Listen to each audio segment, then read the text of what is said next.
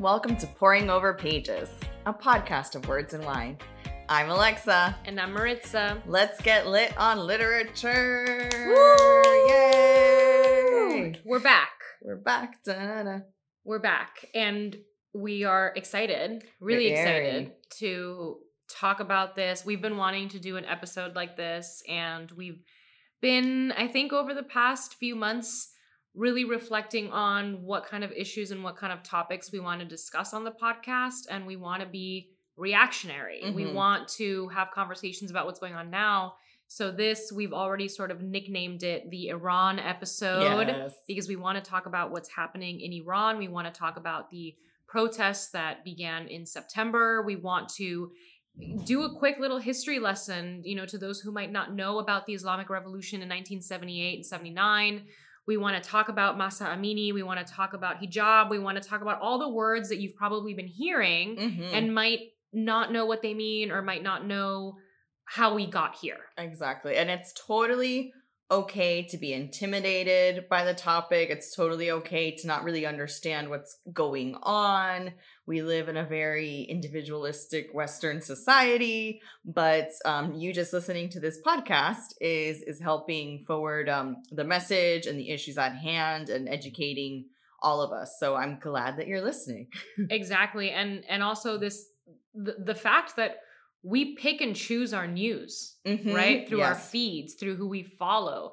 So we wanted you know to all the people who are so incredibly supportive of our podcast we wanted to have this conversation because we know that this is a tough subject and I feel comfortable talking about it only because I I have a degree in history. Like Yeah. if if I if I didn't, I feel like I would be starting from scratch because it's not something that's really taught to you in school. You know, this is something that I had to learn when I was in university and even then I had to do so much independent research in preparation for this episode. So, yeah, just just not to belabor the point, but Alexa's absolutely right. You know, some people are not going to have much of a background on this, but that's the whole point. That's why we're Mhm. here.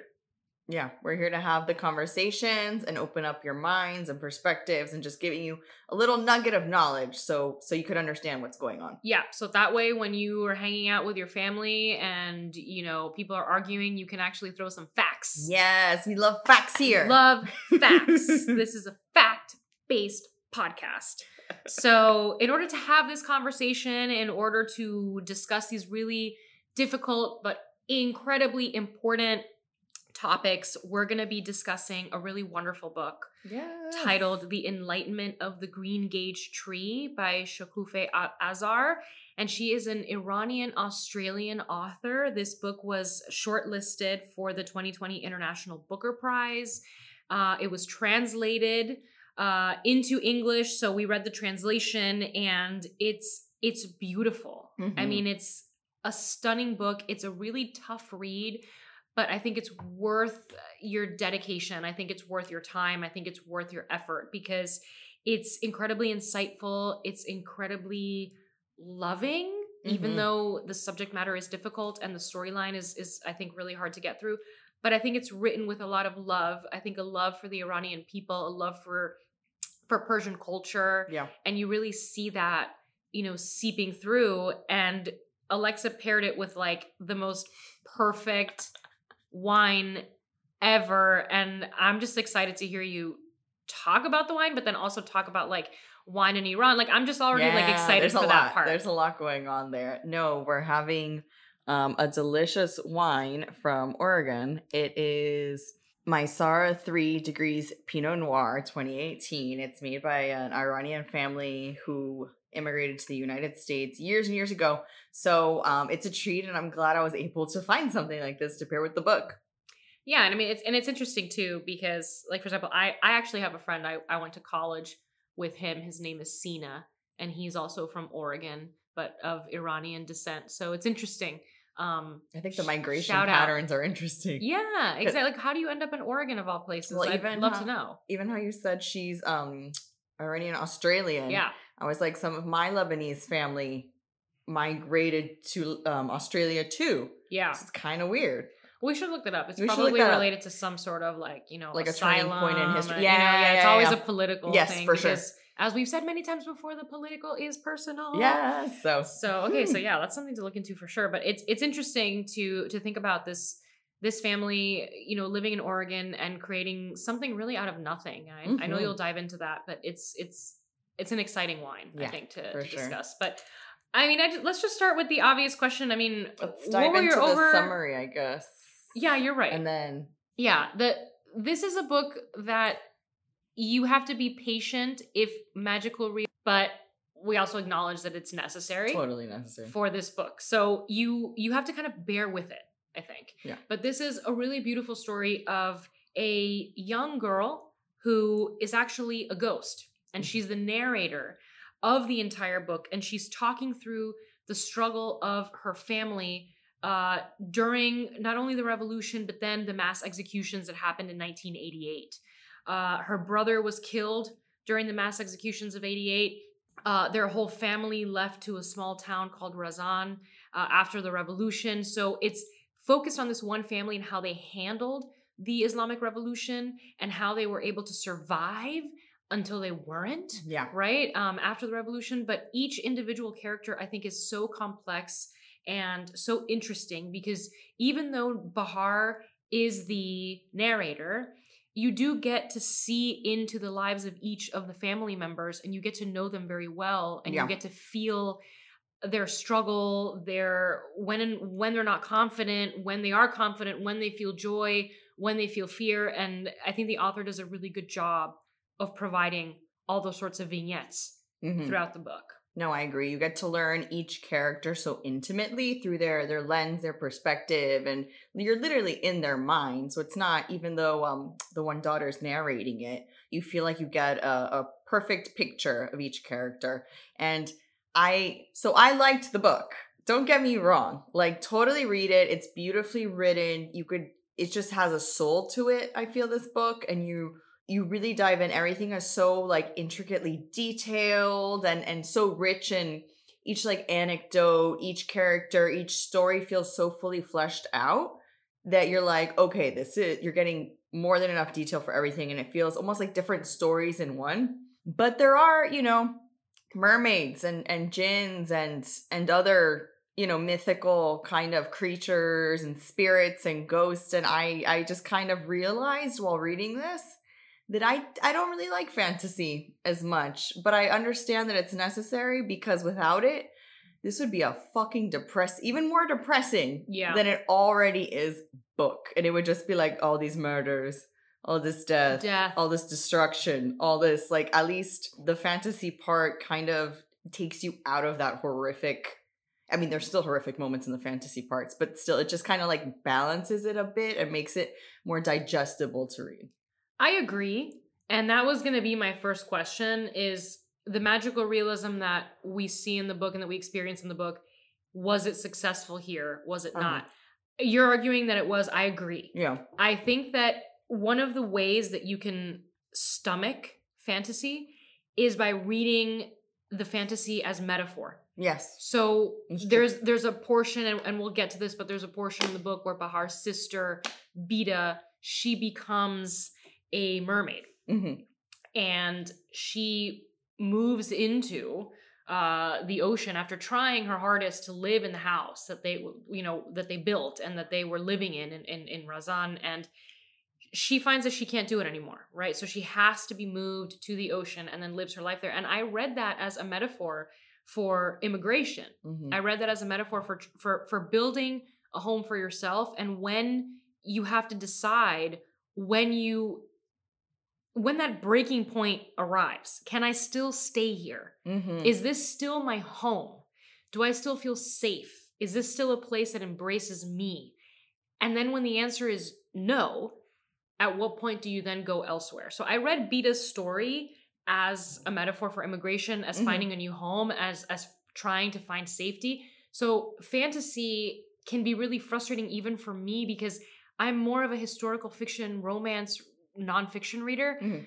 And so for me, fantasy is like always at the bottom of the list. Yeah, for sure. But in this case, this was really funky because this was historical magic realism fiction. yeah, yeah, and, and there's a lot of um mythology with these creatures and spirits and and jinns in this um within you know the history of of uh, Persian Iranian culture. You know, so I get it. I get why it's so embedded there too. Um, and then it made me think back to Exit West, which we did last year. yeah. It also had some, you know, magical realism in it, and I that I could um get with a bit more because I mean. They're doors, magical doors that you walk Right. in and out of. It's not so much like I'm a fucking mermaid now, but totally putting it with the metaphor in mind does give it more um not to say it's more realistic, but just makes you stomach it. Yeah. understand it and I hate, and I hate that we have to use the word stomach, right? Because Yeah, I, I don't quite know what the word is. I don't know what the word I can't is either. it Yeah, right now. yeah, yeah. But but I think that when you're thinking about fantasy, when you're reading fantasy, you have to remember that because this is magical realism, Mhm, mhm. that the magic is there to point to the realities of the human condition. Yes. So you have to be patient with it. But magical realism requires more of the reader. Mhm. This is not Yes, a sure. beach read. No. At all. At all. You'd be like crying on the beach. You need to focus. you do. You need to focus because at least for me, I found some some of the parts a little bit challenging and I needed to reread a paragraph or same. am I grasping that right? Did I understand that right? And that's a humbling experience for, For sure. someone like me who reads, you know, 40 to 50 books a year. But I love that Yeah. because I'm being challenged and I'm being forced to experience a book in a different way. It's similar to, you know, when I curate a show. Some shows I want you to use your body a lot. I want you to Mhm. walk back and forth. I want you to interact with the art. Sometimes I want you to just very lightly kind of graze through the show. I want my books to be like that too. I Mhm. want my books to to force different things Yeah. from me. Yeah. Exactly. And I thought that like was refreshing. Yeah, you're absolutely right. I, I too had to reread some things and be like, wait, wait, wait, I'm lost now. Let me go back. And then, of course, um, the translation of certain things, looking at the footnotes of different words or cities or or mythical elements. I had to go back a lot, but but no, it's well worth a read and really opens your eyes more into the condition and what's happening over there. Yeah, I agree. And and before we started recording, we very briefly when we were talking about Exit West and comparing it to Exit West and Alexa liking or not liking fantasy, you said something that I thought was really fascinating. You said I'm learning what kind of books I like. Yes, yeah, because I so I was a major reader growing up. I think in the episode with Darwin, I mentioned like I was the girl that went to Scholastics, and I had a a, a light uh, little bookmark so I could read in the dark, and I'd read Nancy Drew and stuff like that. And I was very I'd read like series of different things. Like there was a mystery series of like the cat who did this, and it was all detective stuff. Um, and then I kind of stopped, and then in college, some David Sedaris and whatnot, and kind of short stories like that. But I hadn't picked reading back up in such a ferocious way as Mhm. I have now with this podcast, and that we're reading so many different things. I'm like, oh, I'm I'm starting to learn what I like and what I don't like, like how you with wine. Exactly. Exactly. And and that's as you've said to me, that's half the battle is just learning what you like and knowing how to how to pick a wine off of a menu. You're already miles above, you know, you where you started. So it's the same thing with books. Like once you start to realize like, oh, I really like historical fiction, particularly 18th century Victorian England. So You know, niche. and that's that's where you go, you know, that's where you go. And actually I love that. I know you do. I love it.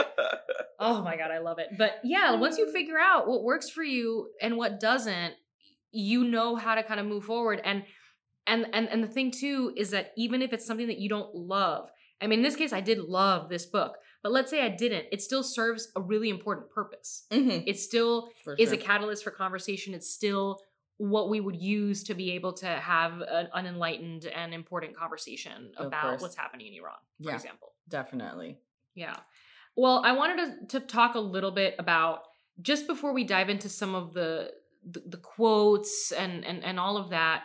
I wanted to talk a little bit about the Islamic Revolution. I, I think that it's important that we actually have an honest discussion and first just provide a little bit of background information because that context is important for this book and that context is important for what's happening right now. right? Yeah. So the the protest started in September. We've been seeing it on the news. We're not seeing it on the news as much now as we should be, Mhm. right? Like any news cycle, stories become old. But what the Iranian people are asking of the international community is that we continue to post, we continue to talk, and we continue to keep their stories and their movement alive. Because when you don't have a voice, Yeah. you expect the voice of the international community to speak for you. Yeah. And that's really all they are asking. So I wanted to just kind of give a very, very brief kind of background, but I'll start with something that I think is incredibly important. I want to talk about what this movement is not Mm-hmm.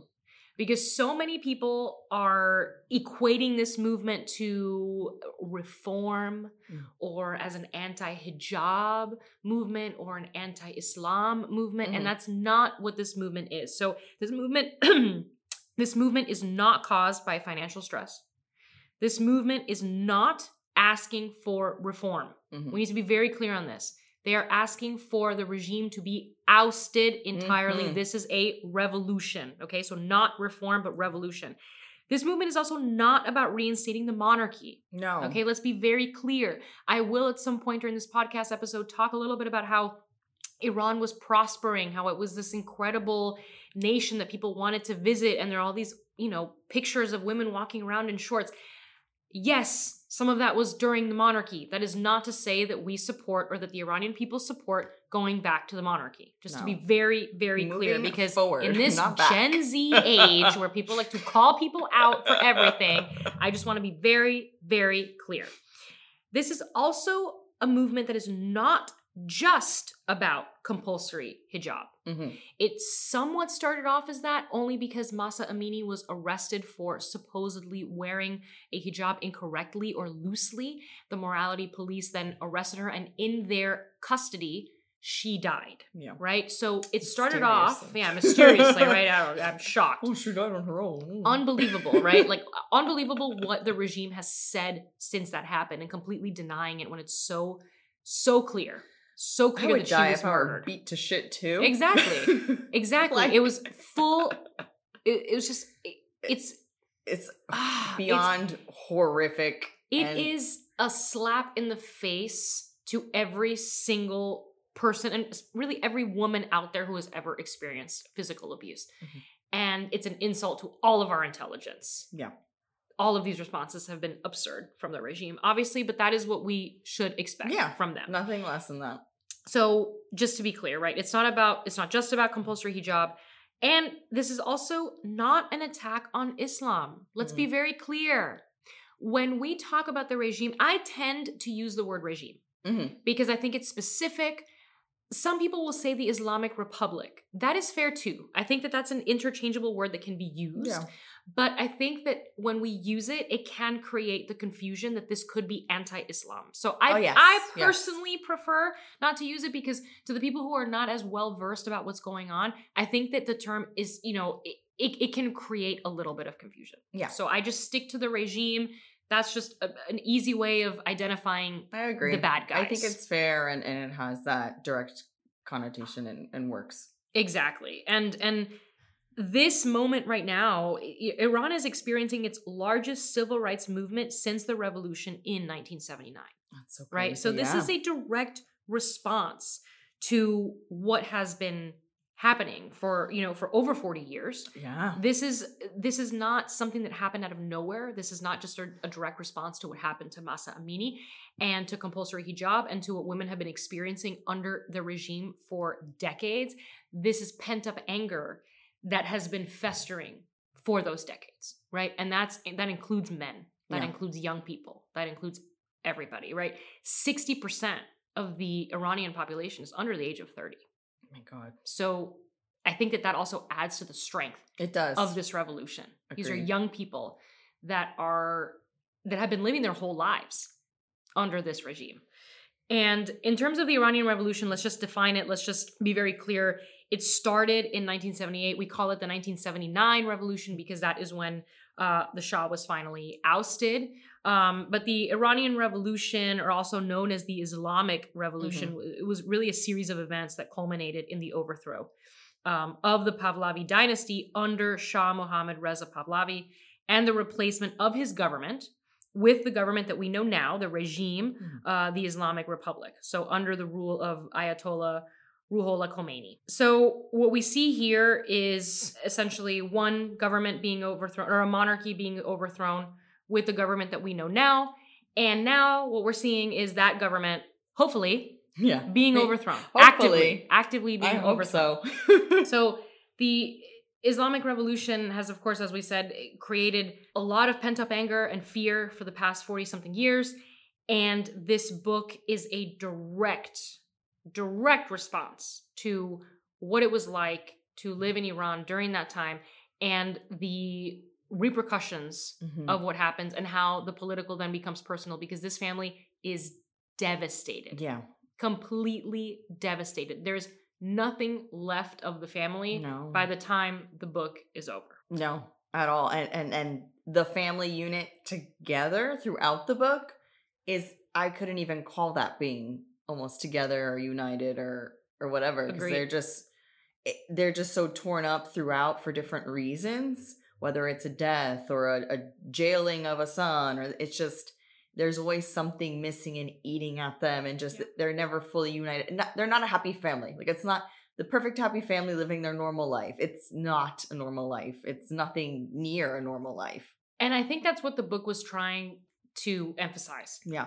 That once your family is torn apart by war Mhm. and by revolution and by whatever it may be, right? Those are just examples. Your family might never come back together. yeah. a happily ever after is not always possible Mm.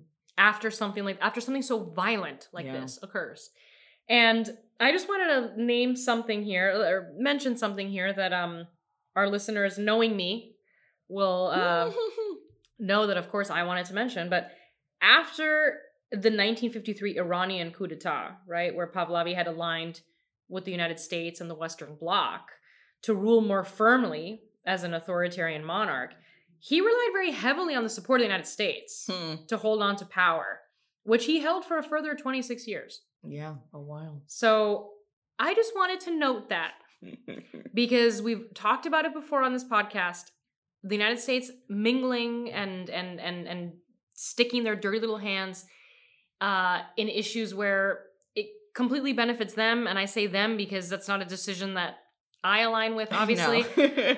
i'm an american citizen however that's not my decision right i kind of like to separate myself but it's important to note this yeah. that sometimes Our- we're not taught history because Mhm. we were active participants Yeah. in not a good way. No, our hands are not clean. They of- of rarely are. They rarely are. And that's why here in Florida, we have such an issue with public education Mhm. because Ron DeSantis does not want people to learn about what the United States actually has done. But that is for another It's episode. Another day, another episode, another woke, Another- woke moments. with another Pop woke Pod. moment. Mhm, exactly. And the last thing I want to talk about, just because I rather get all of the historical facts out of the way, no, it's good. It's before we dive into especially Sohrab because that's really where I want to like chat for a Mhm. while. But I want to talk about the summer of 1988 uh, in Iran, which My was the when the Iranian regime executed anywhere between 5,000 to 30,000 political good. prisoners. Fucking insane. I can't. There, it's known as the mass executions of 1988. And one of our protagonists in the book, Sohrab, the brother of uh, Bahar, he is executed Yeah. and he's executed because he is found in his home with uh, books of poetry, of politics, of history, and that you know obviously it breaks my heart for many many Yeah. reasons as a person who owns exactly that kind of thing. Jesus Christ. But the fact that you'd be punished for expanding your mind, for wanting to know and understand more ideas. I mean, it's um it's something that you should never ever forget has happened because it will happen again and it can happen anywhere. Yeah. It can happen absolutely anywhere. And because the number of the prisoners, you know, who were executed was so high in 1988, the prisoners were loaded up into trucks and they were hanged in, hanged in groups of 6 from cranes in half-hour intervals. Oh my god. So they had a, a a practicality to it, which is sick. Here's your time slot. Like, what Exactly. the fuck is that? Exactly. And many prisoners died under, you know, eh, torture. Some even became deaf, paralyzed, and afflicted, you know, with chronic diseases. Yeah. And of course, as is happening right now in Iran today, young female prisoners were raped. Yeah. and assaulted. So, what I want, the point I want to make is that if you think for one second that the regime is not capable of the exact same thing today, think again. Yeah. And that's why social media is so important. And that's why keeping the story alive is so important because when we make people famous, when we talk about this, the regime has no choice but to back down.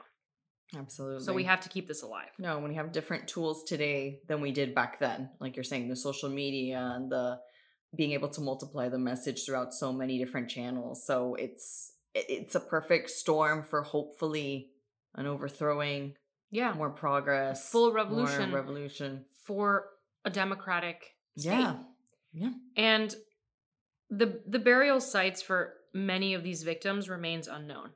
yeah, And that's Mhm. the case for Sohrab yeah. in the book. They have no idea where he was buried and they never find him. And he lives in this limbo forever. And the limbo that he lives in is, is quite literal. This is a, a book of fantasy. They are dead, but they're experiencing the same things that the living are experiencing. So, this limbo, I take it as a metaphor for the people who are still alive that don't know what happened to their families yeah, that that connection is never gone because when something is unknown it becomes that much harder to accept understand put behind you and move forward yeah. No, exactly. And and his story in particular was so kind of heartbreaking. I mean, they're both the, the two all the children really, all the stories are heartbreaking. But with his, they had tried so hard in the village that they lived in to keep him from being recruited, keep him from being known and seen, and then they just barge in, take him, take almost all of the books, everything, and then he's in jail for a while in prison. You don't really know what's happening. That's a madhouse in and of itself. And they they get to see him, I think, once before Yes. he gets executed. And the only reason they knew he was executed is because they called his father down to pick up his belongings. They didn't even tell him like why he was being called down. He's like, "Oh, maybe I'll see him. Maybe I'll have a moment." No, they were just handing out boxes of, "Here's your son's shit. yeah He's dead." and there's also the enlightenment Yeah. of the mother Yes, that's right. so on a practical sense the family finds out because they pick up his things right as alexa described but the title of the book the enlightenment of the green gage tree refers to a very specific moment where the mother who was on on this tree at the moment that Sohrab is is executed, she feels it. Yeah. And she calls it and they call it the enlightenment in the book. And there was something really special I thought in the book that related to kind of like that maternal instinct. I mean, the fact that the Mhm. title refers to that specific moment. But the father for me is really more of the kind of protagonist of the story Mm-hmm. the father you see and experience and get to know throughout the entirety of the book whereas the mom at one point separates herself and can't handle No. the reality of her life and you see her leave and for a while for a good like 50 pages Yeah, you hear nothing, of her and you don't really know what's going on and then you you do get updates but but I just thought it was really interesting that that the that the book itself is titled after that moment that maternal instinct moment where suddenly she knew for a fact that her son had been killed. And I wanted to talk a little bit about how this book discusses grief and loss, but not just the grief of losing a loved one, but the grief of losing a life and a Mhm. lifestyle and the things that you consider to be a normal part of your everyday life. And there was a really great quote on page 45 that says Mom so detested life after the revolution that she was afraid to look at the past, fearing that even the smallest object would remind her of past happiness. Mm. And that to me was so powerful because sometimes we are afraid to look back to when we have been happier, maybe than we are now. And we're afraid that we're either never going to feel that again or or that we'll never get that feeling back, that specific nostalgia. And that just that just to me was really powerful because I can only imagine in that sort of situation when your entire life quite literally falls apart and you have to build a new home elsewhere in the hopes that you're safer, you really have no choice but to bury it. Yeah. No, you you have to because the future is uncertain, especially in that regime in that time that they were living. They tried to leave into like the smallest, most remote village possible without paved roads and streets and electricity and all that. you know they tried to remove themselves so far to to just maybe get get a you know a nugget of what their their past life was and still it just wasn't it just wasn't enough and and horrible things kept happening and and I can't even imagine you know the uncertainty and just kind of it's like a survival method like you can't really enjoy your life you're just trying to survive your life And even in, on the most peaceful days, Yeah. right? They started to feel that there was something changing because suddenly there were people who were from out of the town Mhm. coming in and making their business known and searching and seeing how people were acting and searching their homes and they realize at that moment that you can't actually escape a revolution No. that you can you can move to a rural place and you can move elsewhere and you can try and escape it but if you're still within that jurisdiction no one is really safe no and i think that that was also really really emphasized in the book because they they try multiple times to sort of live the most normal Yeah. life that they can they rebuild their home after a horrible winter uh where it, it rains right black for snow black snow or it rains for like however many Yeah. months and crazy and they have to rebuild their house and their house was the only one that survived because it was up on a hill. And instead of leaving instead of taking anything as a sign it was constantly about rebuilding and staying and trying to claim that land. And i can understand the instinct. You've been kicked out of where you were from right? They were living in the capital and then you go somewhere else and the thought of having to do that again is unfathomable Yeah. No, it's exhausting. And it's just, you know, you want to stay with your roots. You want to stay in a place that you call home. And it's like you can never really call a place home per se because you just keep searching for the normalcy, the the what you had, and you can't really get to it. And and you could see that time and time again with them trying to, okay, this horrible thing happened to us. All right, now we're gonna go back and, you know, prune the bushes and do like a, a normal day. we'll give it a but you- try We'll try again. Right. and that's the hope and and the strength of the human spirit Yeah. we're resilient we're incredibly resilient if there's one thing about human beings it's that Mhm. and what i find fascinating is that when you're put in this really horrible situation or a difficult situation i should say people always say like oh wow you're you know you're so strong but in those situations it's the only option that you have Yeah. so it's commendable but i've always found it i've, I've always found that to be an interesting um interpretation Yeah. because when it's the only option that you have how commendable is it What else are you gonna do? Yeah.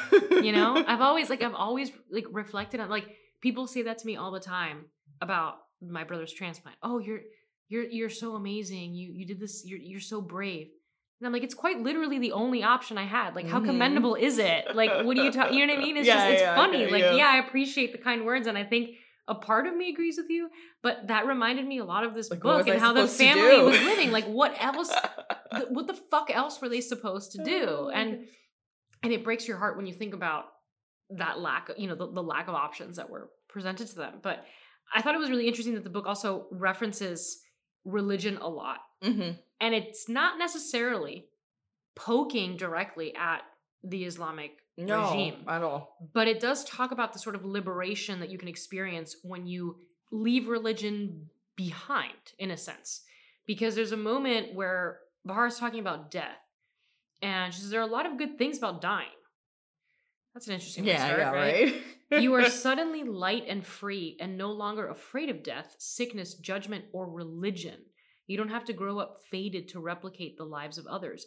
You are no longer forced to study nor tested on the principles of religion or what invalidates prayer. Mhm. I thought that was very pointed. Yes. And everyone who listens to this podcast knows exactly how I feel about organized religion. But I thought it was really fascinating that those are the things that she felt she was free of after dying. The obvious things Yeah, sickness, Sickness, death. Well, you're already there. you're already there. Yeah, yeah, you're not. But the fact that she mentions religion twice and what invalidates prayer, that that is what she looked forward to leaving behind. I, read that as a sort of metaphor too yeah. for the pressures that came with living under the Islamic regime. Yeah, exactly. It's it's so so harsh and they would get, you know, stopped and jailed and and for for anything that that violated um that religion. So I could only imagine that like yeah, like you said, sickness, this, that, those are things to look forward to theoretically in death. But the fact that I didn't have to to memorize something that invalidated prayer or or that's just so specific to that, it just makes you understand how challenging and difficult that regime is and the pressures it put on the people. Yeah, I thought that was really profound, and Yeah. I, I enjoyed that. And another element of that, or how else how else the family rebelled, Mm-hmm. was through books, and that's the next major topic that I want to discuss Books are referenced all the time. books were their lifeblood. I mean, this is a time when you know there's obviously no internet. Uh huh. Books were how you escaped. Mm-hmm. They're still how you escape. Books were a source of knowledge, a source of escape, a source of happiness, of joy, of feeling like you could be something else. Yeah. They're, they're books are inherently hopeful. If you read, chances are you're a hopeful person. Yeah. And what I thought was really interesting is as soon as they start to like take all the books away, they start to confiscate all of the tapes and literature and everything from their home. The first thing that the father says is that they needed to begin they need to begin writing. Yes. And it was like Bahar described, she's like, we looked at him as if he lost his mind, but out of respect, we took the notebooks and, and, and stared at him as he explained, write. Write all you remember the characters in novels, their loves, wars, peace, their adventures, hates, betrayals. Write down anything you remember from the books. That's how you preserve history. Yeah. I love that part. I loved that. I really enjoyed that because I think it it relates to what we're experiencing right now Yeah. All the book bans. the book bans and the thought that you can sort of manipulate history and that you can teach it in this in this different way that is completely inaccurate. We're living in a time where people access their own information. Mhm. I think part of the reason why the midterms did not go as poorly as we all expected them to is because there are a lot of young people who are entirely aware of what has actually happened because they have unlimited resources available to them and they don't appreciate being lied to. This is Mhm. the generation that grew up doing active shooter drills. Yeah. This is the generation that never in a million years thought that abortion would be taken away from them. And I can understand this reaction described in the book because of what's happening right now. That you have to preserve history, you have to preserve the proper stories, you have to keep those stories alive in order to heal. To heal, rebuild, continue the traditions, the stories, the the free thought. It's as simple as that. Yeah, because otherwise, what else are people going to read? How are they going to expand their minds and become, you know, enlightened in those ways if they don't know? And the way that they describe books in 169, books had always been the first and final refuge in our house. I found it almost sad because I know that's not true here anymore. Yeah. I think that we would be a happier, better, more fulfilled, more positive society if that were still the case.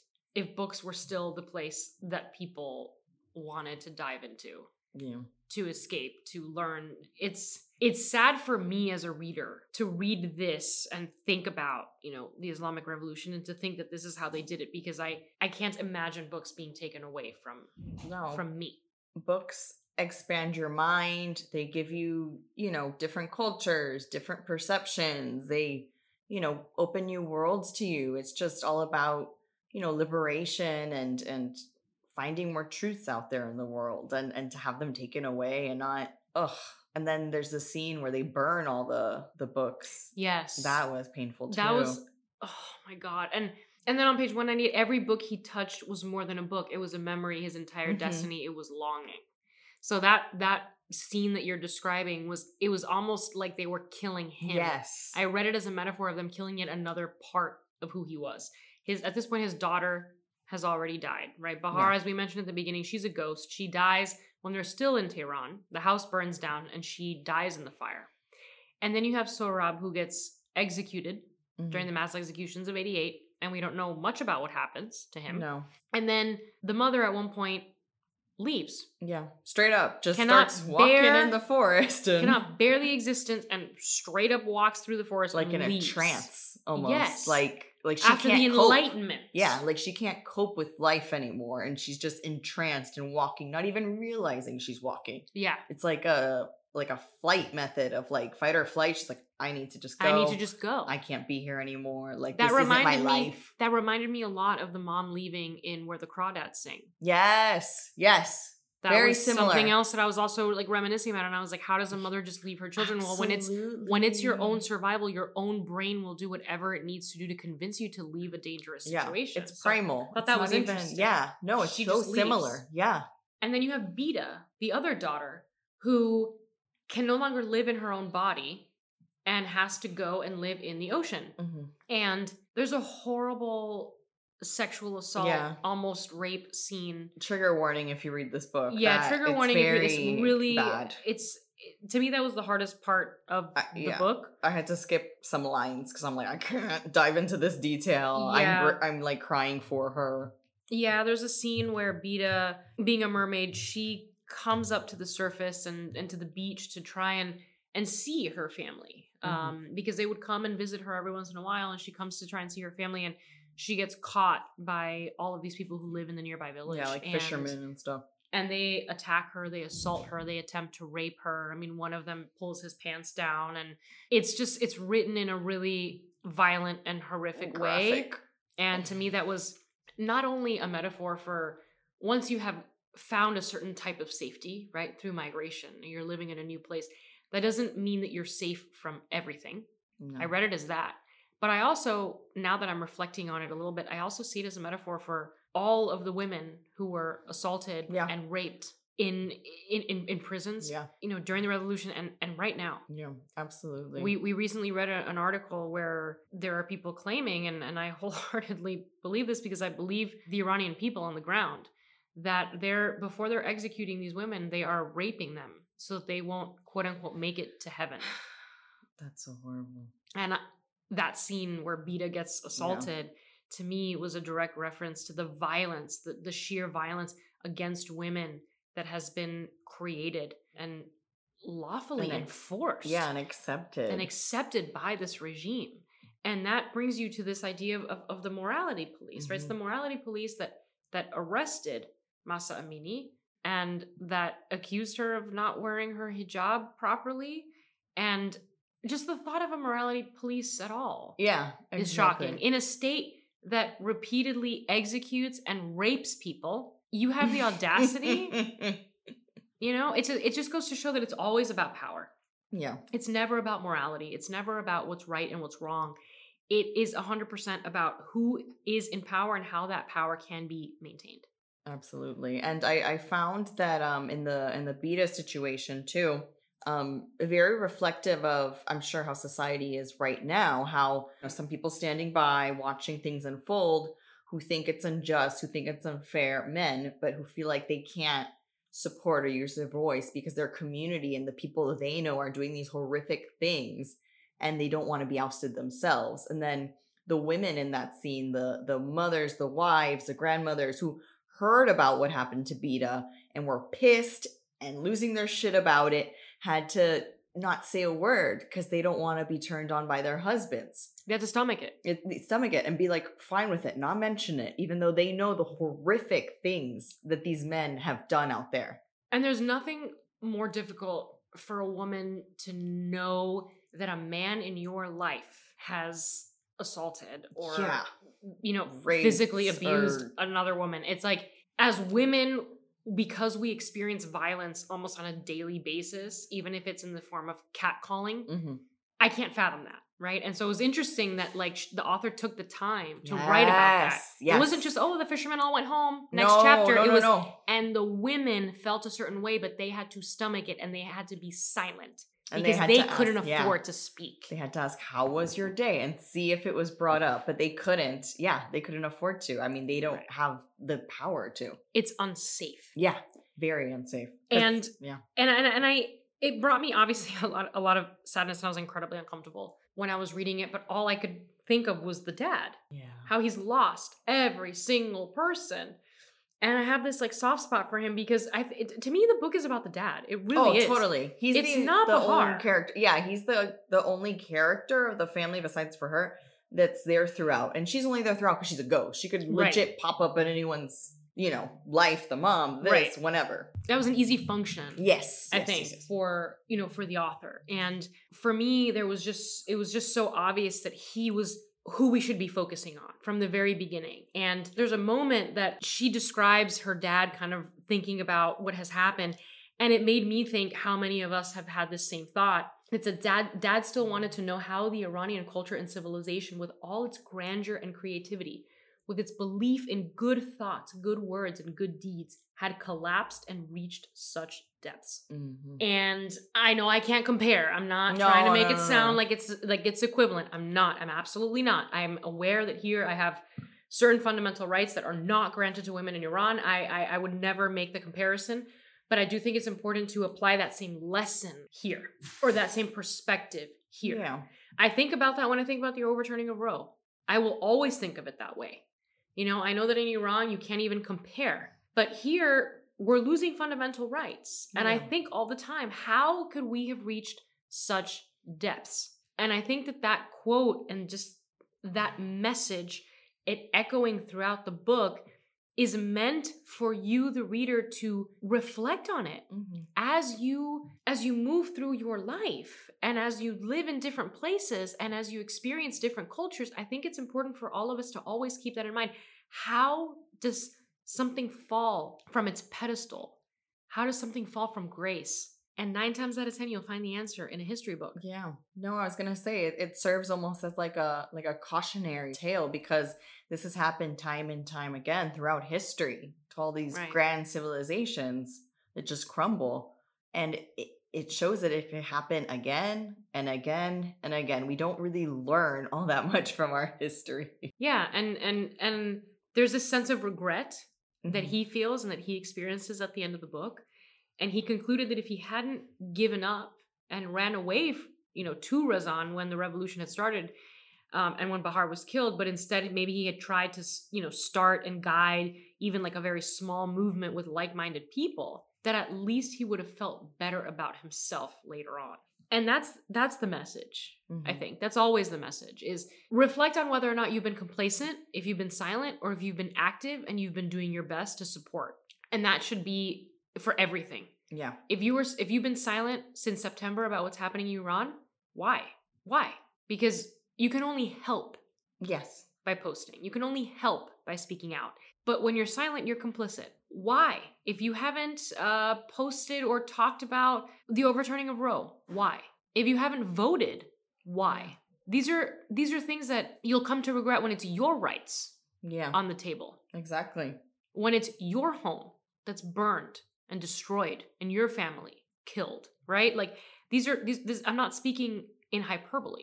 This is quite literally how it goes Yeah. This is happening now. right now. Right now. As we sit here recording this, that crazy shit Mhm. is happening. It's happening and Iran is experiencing its first revolution Yeah. since 79 Yeah.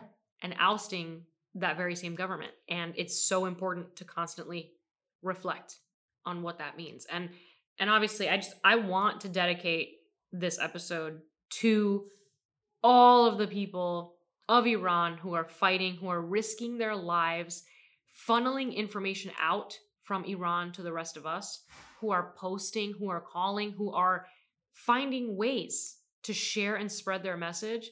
I dedicate this to all of the women who have, I mean, so courageously removed their hijab Yeah. and walked the streets and shown their hair, something they haven't been able to do since 83, I believe. Crazy. And so this is this episode is dedicated to them because we want people to reflect on what's happening. We want to keep this movement alive. This is nowhere near over.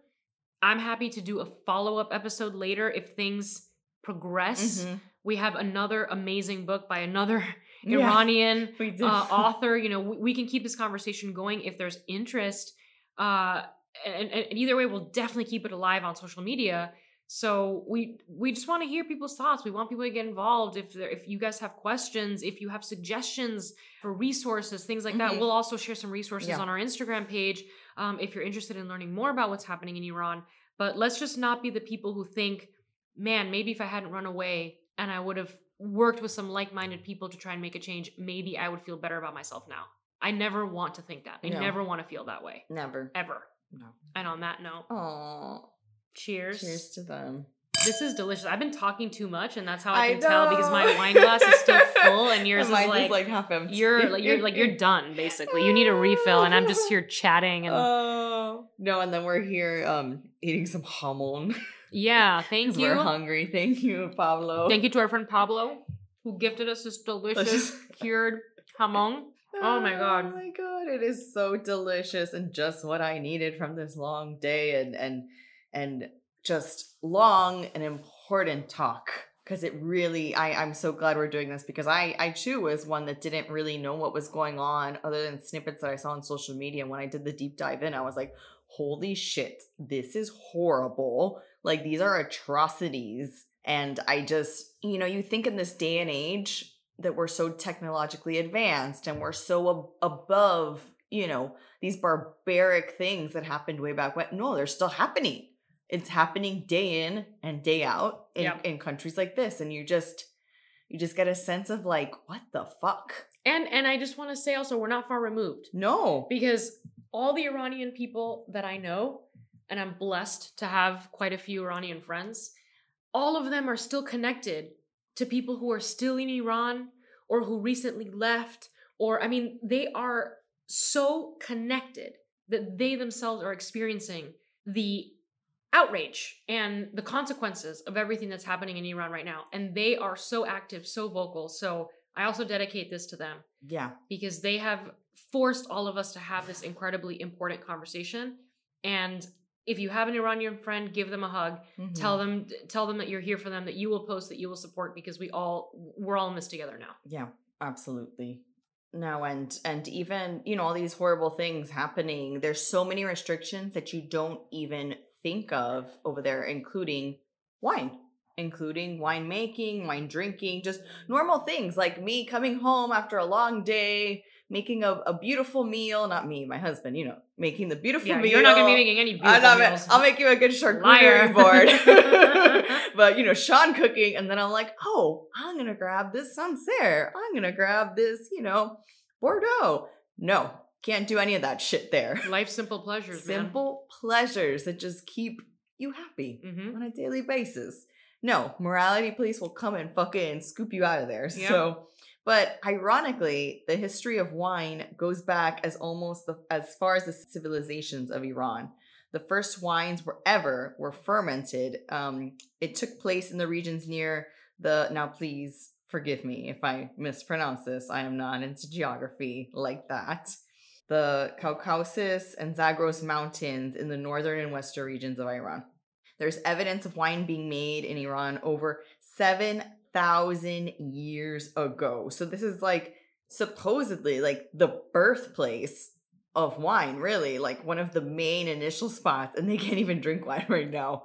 It's That's that's such. When you told me that, I couldn't believe it. I had never insane. thought of Iran as a wine region. Mhm. I mean, I don't think a lot of people have. no and just politics that that's what changes an, an entire industry an entire hi- a rich history Yes, and and with such a long history, they they even have like mythology around wine. So it's it just shows you how how old it is. And one story which I thought was interesting was like involves a heartbroken girl who was rejected by the king and and she became suicidal and wanted to end her life, so she ate like rotten grapes. Yeah, and she survived obviously because they're just rotting grapes. It's not like not much is gonna happen. No. I, I know it's back in the day. you're gonna be okay so- girl you ain't got no Pepto Bismol and stuff. But like, so she survived. Obviously, got a little, a little drunk, a little buzz Mm. on, and then you know told the king, told everyone about what happened, and that's how supposedly the wine scene was born. oh that's so Uh, interesting I love mythology. this is uh, i wonder if this has uh, any relationship whatsoever to adam and eve and the apple huh right, all right. of these stories these usually originate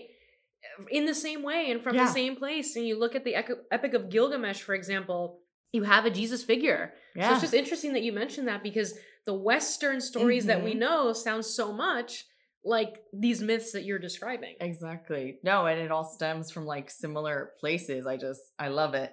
And then, you know, we fast forward to the present. They're obviously suffering this crazy regime under the supreme leader where wine and alcoholic beverages are forbidden and, and punishable by Islamic rules.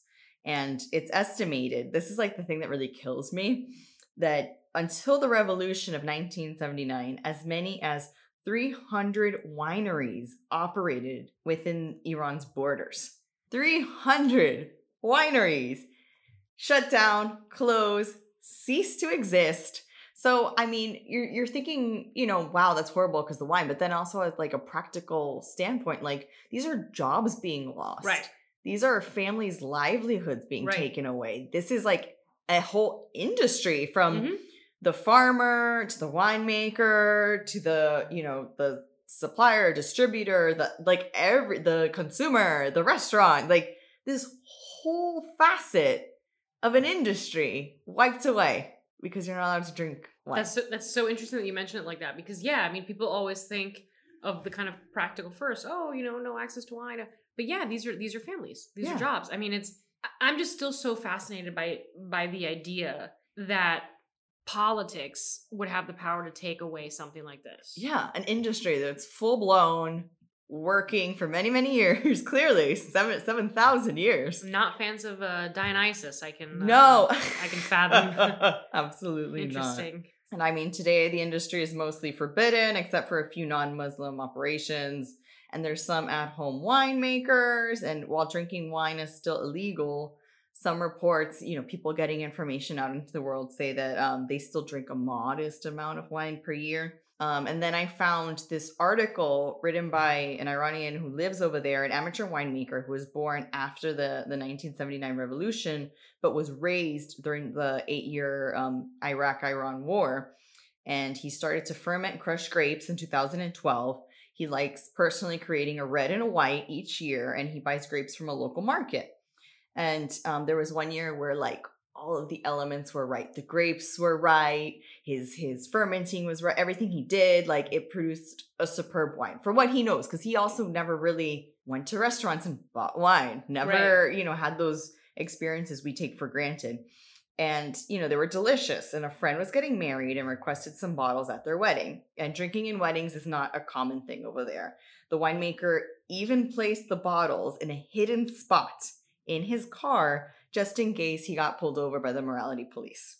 Wow. Yeah, these aren't open bottles, these are sealed contain but yeah, just the fact that like, oh shit, I'm taking this bottle with me to a, a special occasion, I might get pulled over and arrested for having this. Right. Not for drinking it. Not, Not, for drinking being it, drunk. not for being drunk, but just for for possessing this product.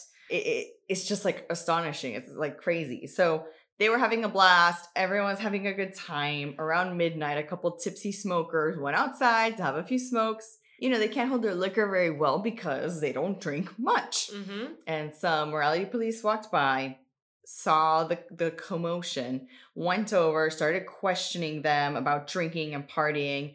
They did breathalyzer tests. They called the police station for backup. Backup came, breathalyzed tests on everyone, and everyone who had drinks were taken into custody. And the judge issued a hundred lashes for each and every person and a cash fine. This is like lashes, like What biblical Fucking shit. century are we living in? Well, it, it took me back to like, wait, what? Like, wait, did I read that right? I'm like, and this is a recent article. It's not like, what fucking century are we living bro, in? lashes. I, I just, when I read that, I had to reread it because I'm like, no, that can't be right. And I'm like, oh, no, it's right. Oh, okay. yeah. Okay, and then I want to talk about this wine producer. Obviously, I wasn't able to find Iranian wine because Right. uh, they Right. barely have any, and, and whoever's making it, you know, in their house isn't going to import it to the United States. Um, but luckily, I was able to find a family that came over in the 90s and started making wine. So, based um, in Willamette Valley in Oregon, the Maysara Winery and Momtazi Vineyard was started in 1997 by the Momtazi family, originally from Iran. Um, so this bottle in particular is Three Degrees, is the name of this bottle. It's handcrafted by the three Momtazi sisters, and it's it's cute because it's taking their differing personalities and combining with elegance, finesse, and balance to reflect the dynamic characteristics of their vineyard from which the fruit is sourced. What I thought was really interesting when I was reading up on the family was when they came in 1997, they bought, you know, a ton of acreage in the hopes of making wine. And when they were prepping the land to do so, they didn't use any chemicals, any chemicals at all. So they practice crazy sustainability. They didn't want to poison the land, so they they cleared up everything, all the overgrow and and everything to prep it for the vineyards naturally. So that in and of itself, it's it's commendable because they didn't want to poison the land. They didn't want their fruit to come out of of that, you know. They practice low impact, holistic farming methods, and they're Demeter certified biodynamic vineyard. Demeter is major, it's it's global, you have to apply, you have to pay, you have to do certain things throughout the vineyards that are all sustainable. Um, so they're serious, they're really serious about it. And then they also carry this philosophy into the cellar with biodynamic wine practices, native yeast, um, no filtering and fining, just different things like that. And in their vineyard is in the McMinnville AVA, and they make Riesling, Pinot Gris, and Pinot Noir. We are tasting the Pinot Noir today, which is your fave. I love Pinot Noir. I'm so basic. I love Pinot Noir. Pinot Noir. Pinot. Um, and then another interesting thing that I thought um, when I was researching them is they believe in holding on to their vintages until the wine is fully evolved rather than releasing chronologically. So if I don't know if the 2017, for example, is ready before the I don't the 2015, they'll release the 2017 instead, and That's so interesting. right, and they think each vintage is unique and should mature on its own timeline. So I'm like, huh, Just like we should. Yes, exactly. I'm just like, huh, I like that. I like that. Listening like to to your own voice there with the grapes. I dig it. Um, so this wine in particular is from 2018. The conditions were a warm summer with some very hot weeks, but as the summer waned into August, smoke filtered in from the forest fires around the Willamette Valley, and this gave them kind of a break from both uh, the heat as well as the harsh sun rays that would typically cause UV burn on the on the vines. Um, this was made with native yeast. Like I said, they're biodynamic. It was aged nine months in 100% neutral French oak. So you get some um, hints from the oak, but not not that much because it's neutral. And the alcohol is 13.9%, which is like a little high. It's a Mhm. little high there. It is. Um, so let's let's dive in. Let's let's start. Let's start tasting. I have to say it's it's definitely opened up a little bit Yeah. because we we we cranked this thing Mhm. open, you know, when we first start recording. So it's there's definitely a little a little bit of a shift there, which is which is nice. I always that's I think that that's like what I love most about wine is that it kind of like develops it becomes a different experience just just having it open just having it in your glass for a little bit Yeah. it's like so different It completely evolves from like when you pour a glass and you drink it out straight straight away, and then you let it sit and and mellow and aerate. It's like it evolves completely, like Yeah. like us, Like us. We evolved completely, like us like us. Um, so I would say this wine is kind of pale. It's kind of like a ruby, but with hints of purple, Mhm. a little purple in it. Um, let's uh let's smell it a bit. Mm, it smells lovely. i get i get berries Yeah, yeah, definitely like Red berry, cherries, mhm, mhm. um, like uh, blackberry. Yeah, definitely. yeah dark fruit. berry fruit, Mhm. red fruit, delicious. But it's funny because when we first opened it and you first poured it, the first thing I smelled was the oak. Yeah, And I don't get that now. No. It's been an hour yeah. and I don't get the oak anymore. Now I just get the fruit. No, it's completely different now. It's just like super strong fruit forward, like lots of red, like like not super fresh, but not baked, like like just ripe and nice Yeah. and delicious that you could just like get into. Um, and then let's taste. Yeah, more like juicy berries, juicy Yeah. fruit, nice like tart cherry, um, maybe some like pomegranate, um, some like red plum. Like it's just like nice and delicious. Like Yeah. raspberries. Yeah. It's very, very flavorful. I as as a fan of Pinot Noir, I, I really like this. Mm-hmm. Because what I like about Pinot Noir usually is that it's the the, the red fruit, the Mhm. kind of berry flavor. So if that's the kind of wine that you like, I think this is a, a pretty good pick. For sure. And it's still like even when you um when you sip on it, it's very berry, but then there's like a hint of like spiciness, like pepper. Yeah. Little pepper. At the end. At the end, yeah. A little bit though. I'm not Little. normally a fan of that. And actually I I like it here. It balances out that fruit Mhm. flavor really nicely. No, it's some nice like pepper. It has really nice tannins. Like they're not super mouth drying. And grippy, but they're like nice structure to it, Yeah. and it like has a nice um finish. Mhm. Like it lingers for a while on your palate. Yeah. There's almost like um, I mean, there's pepper. There's almost like a I don't want to say like a salinity to it, but it's just like it's just nice. There's a lot going on here. Yeah, and I think to me, Pinot Noir is just generally like a very safe wine. If you're going to a Mhm. dinner party and you want to bring something along and you want to bring a red, like to me, a Pinot is usually like a pretty safe choice. And this one is that, but also it's it's a it's a little funky. What is it that's making it funky? I think it's just the a combination between the terroir, the climate, and probably the fact that it's all natural winemaking. You know, they they use natural biodynamic winemaking processes in the vineyards and in the winery. So I think it's a combination of all that. The when I when I think Oregon, I mean I do kind of think Pinot Noir, but like lately Washington State, Oregon, all of that, I think more Riesling.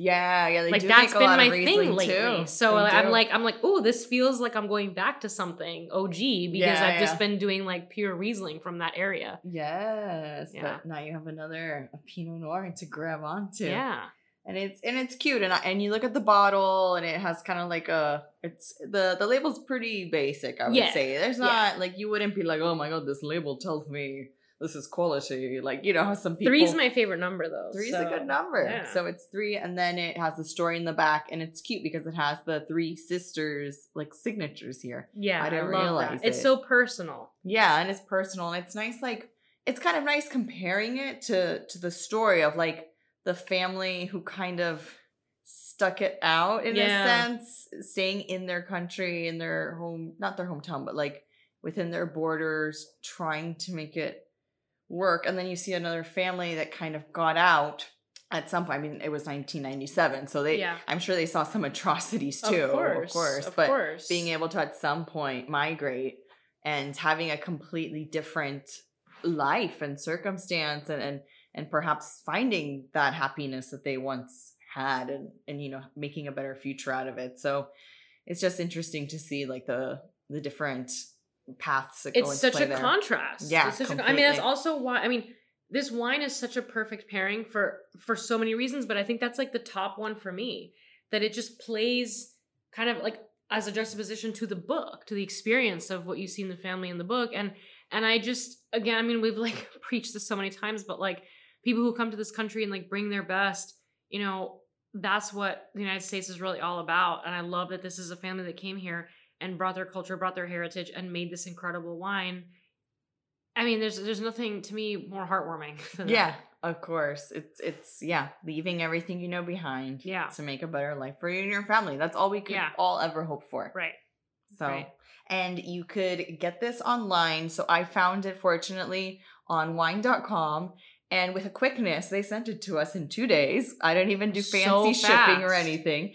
And um, it is twenty five ninety nine. So it, it's a really good value Pinot Noir. I think it's it's well priced. It, it's delicious, and the story is incredible. And I think it's a really great value for Yeah. for the wine and all that. I agree. And as a Pinot queen, I approve. Yeah, you approve this message. I approve this message. oh, amazing. It, it's been such a great episode. I'm so glad that we're able to speak on this subject and enlighten people. I, I too have learned more throughout this episode, researching and talking to you about it and diving in more. So I'm glad we were able to bring up this important conversation and this topic and, and create more conversation and dialogue around it to, to bring more awareness. And let's keep it going. yes. You know, reach out to us, talk to us about this episode. Let's keep the conversation going so that we can do everything we can to support the the people of Iran. Definitely. So as always, um, rate us, give us lots of stars, great reviews, follow us, subscribe to the podcast if you don't already. If you if you stumbled upon us and you liked us, do all those things. You could follow us on Instagram at Pouring Over Pages Podcast. Um, go to our shop and get some merch. We have cute merch. I actually have these cute little wine tumblers now on there. So I want one. grab all the merch and um as always thank you so much for for reading with us sipping with us and Cheers. cheers